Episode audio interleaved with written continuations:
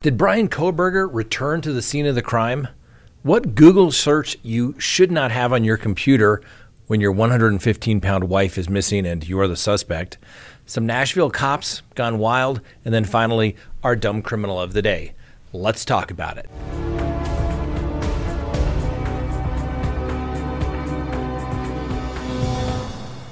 Welcome to Crime Talk. My name is Scott Reich. You know the drill. Subscribe if you haven't, like if you do, leave me a comment below, hit that little bell for notifications when we go live or put up new content.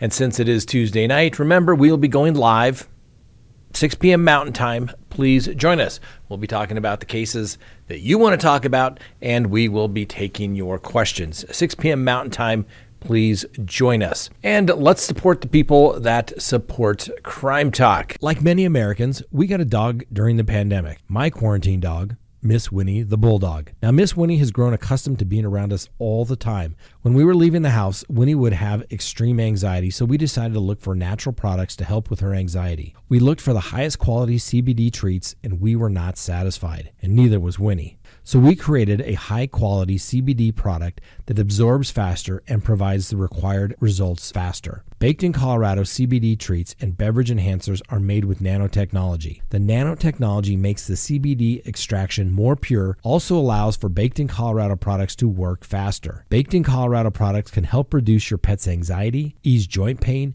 and help with your dog's skin problems. Go to our online store and see what Baked in Colorado product is best for your dog. When you order at bakedincolorado.com, enter code WINNIE and receive 15% off your first order. We have a 30 day money back guarantee. If your dog does not experience the desired results in 30 days, return the product and we will refund your money. No questions asked. All right, before we go ahead and open the docket, I uh, want to mention a couple of things. Obviously, we're going live tonight, but second, something weird happened.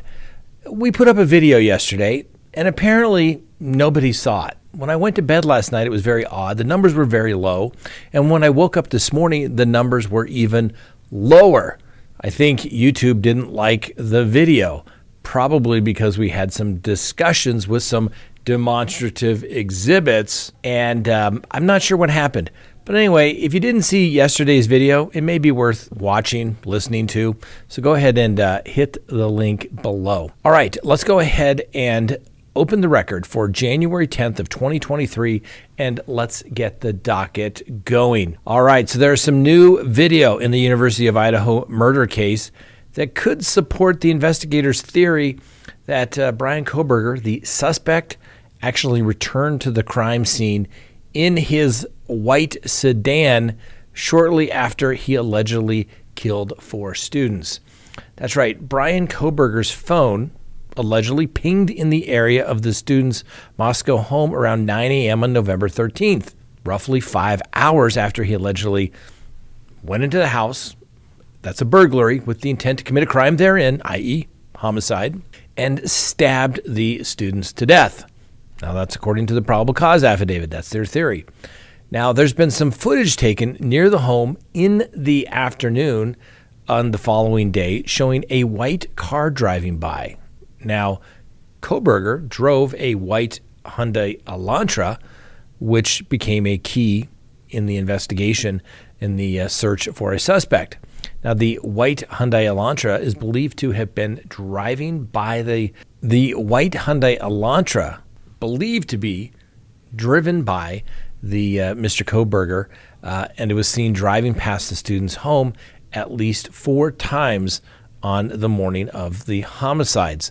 That's right. They are estimated between 3:29 a.m. and 4:04 a.m. Now, the vehicle pattern matched the estimated time of the homicide, and it was later connected to Mr. Kohberger, who, as we all know, was a PhD student studying in nearby college there at Washington State University Pullman.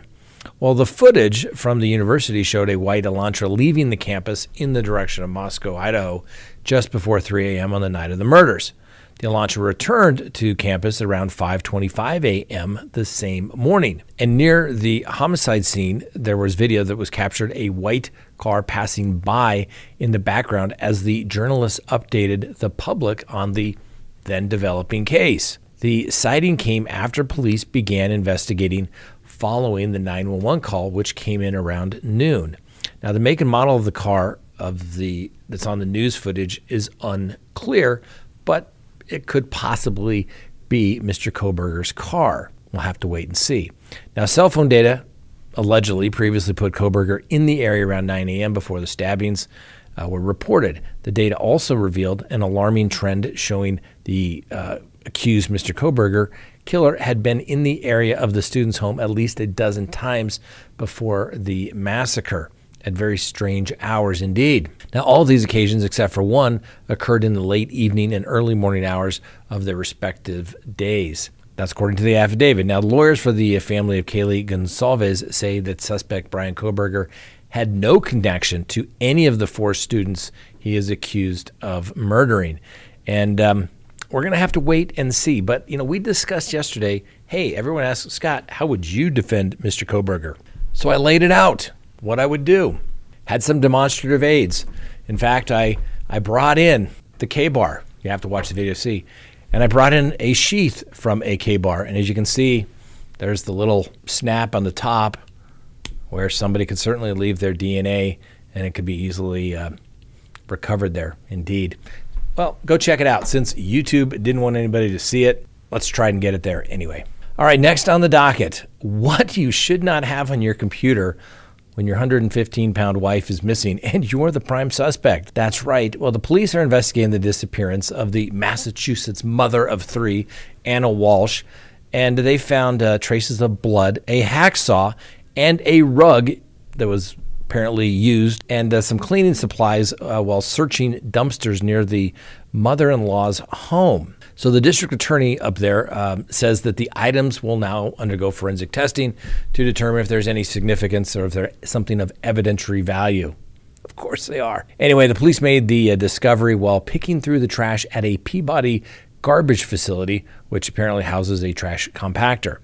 And uh, Brian Walshe, the husband, has been charged with misleading a police investigation after he was seen on surveillance video buying heavy duty cleaning supplies despite telling police he had been home around the time his wife, uh, Anna, was last seen alive. Now, the investigation into Anna's disappearance took somewhat of a twist on Monday when it was revealed that uh, Walshe had uh, searched how to dispose of a 115 pound woman's body. I mean, because that's everybody searches that on a regular basis, right? And such specificity. It's amazing. Well, Anna was described as being about 5'2 and about 115 pounds uh, to the police uh, when uh, she went missing. What a coincidence. Needless to say, Anna was not reported missing until January 4th when it was her office called uh, the police when she failed to show up for work. Since then, the police have been uh, combing the seaside town of Cohasset for any signs of Anna. Now, initially treated as a missing persons case, the investigator transitioned to a homicide case after Walshe's internet search queries, like I said, which include how to dismember a human, were also discovered. Hmm. Funny how that works out. Well, prosecutors believe uh, that Walshe gave police misleading statements about his and his wife's actions around the time of her disappearance, buying him some additional time to clean up the possible crime scene. These various statements uh, caused a delay in the investigation to the point that the time frame he didn't report his wife and gave various statements. That allowed him to either clean it up the evidence, dispose of the evidence, and cause delay, which is what the prosecutors are saying he did and those statements included a confused and rambling alibi when Walshe told police about what he was doing on the day that he said he uh, left his wife for the airport. Those statements included a confused and rambling alibi that Walshe told police about what he was doing on the day he said that his wife left for the airport. He had stated to the police he left his phone at home. People do that all the time. And then he drove to Whole Foods and CVS, uh, about 40 miles from his home, uh, on January 1st, and uh, then brought one of his sons out for uh, ice cream the next day. But he didn't appear on any of the surveillance uh, footage at either of those stores. And instead of going out for ice cream on January 2nd, he was seen on a video going to a Home Depot where he picked up about $450 in mops, buckets, tarps, tape, and other cleaning supplies. He wore a mask and gloves during the trip as well. Well, after obtaining a search warrant uh, for Mr. Walshe's home, blood was discovered in the basement along with a bloodied uh, and damaged knife. Ooh, you mean knives can get damaged? Hmm. Well, Walshe has not yet been charged with his wife's disappearance, not yet, and he's pled not guilty to misleading the police charge, and he's currently being held on a $500,000 bond. Now, Mr. Walshe was already under house arrest for charges of wire fraud from 2018, where he pled guilty to a scam where he sold a pair of fake Andy Warhol paintings for roughly $80,000 on eBay. And that's one of those things like, did you really think you were going to get some Andy Warhol photos on eBay? Go figure. Anyway, he pled guilty back in 2021. But under the terms of his house arrest, Mr. Walshe was allocated time where he could leave the home. And during his January 2nd uh, outing to Home Depot, he was supposedly uh, taking his kids to school, even though the school was closed that day. Seems like a really involved father, really knows what was going on. well, at least the police up there in uh, the Massachusetts area aren't the uh, police down in uh, Tennessee, because these cops have gone wild.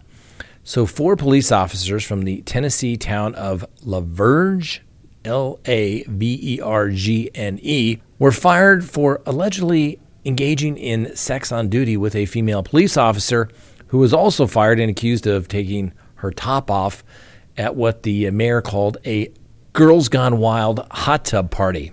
Patrol Officer Megan Hall of LaVergne Police Department is at the forefront of this investigation after it was discovered in December that she engaged in sexual relationships with at least four other male officers. Fellow patrol officers Juan Lugo Perez, Louis Powell, Detective Seneca Shields, and Sergeant Henry Ty McGowan admitted to the accusations, according to the uh, final report, uh, with Shields claiming he only had engaged in a little bit of stuff with Hall in the department's gym while on duty. Now, Hall is married and is also accused of revealing her breasts where a, uh, steamy family Memorial Day boat party with patrol officer Patrick Magalocco, uh, who was suspended, and fellow officer David Durham and Eric Stats. Magaloco said that Stats himself, Durham, and Hall were in the hot tub when Hall's top came off before he and Hall went off to have sex in the restroom.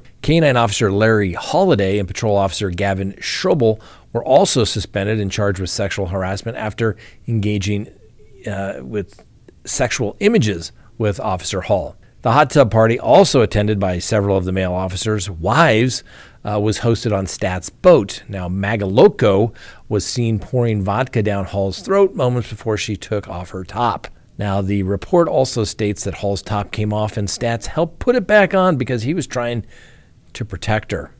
Hall then pulled Magalocco into the restroom and asked if he wanted to, you know, and then later gave him, you know, and when they got off the boat. Hall was open about her relationships with the other officers and actually bragged to Magaloco about Officers Powell's um, size after performing various uh, sex acts while on duty. Durham and Statz claim they did not have an inappropriate relationship with Hall.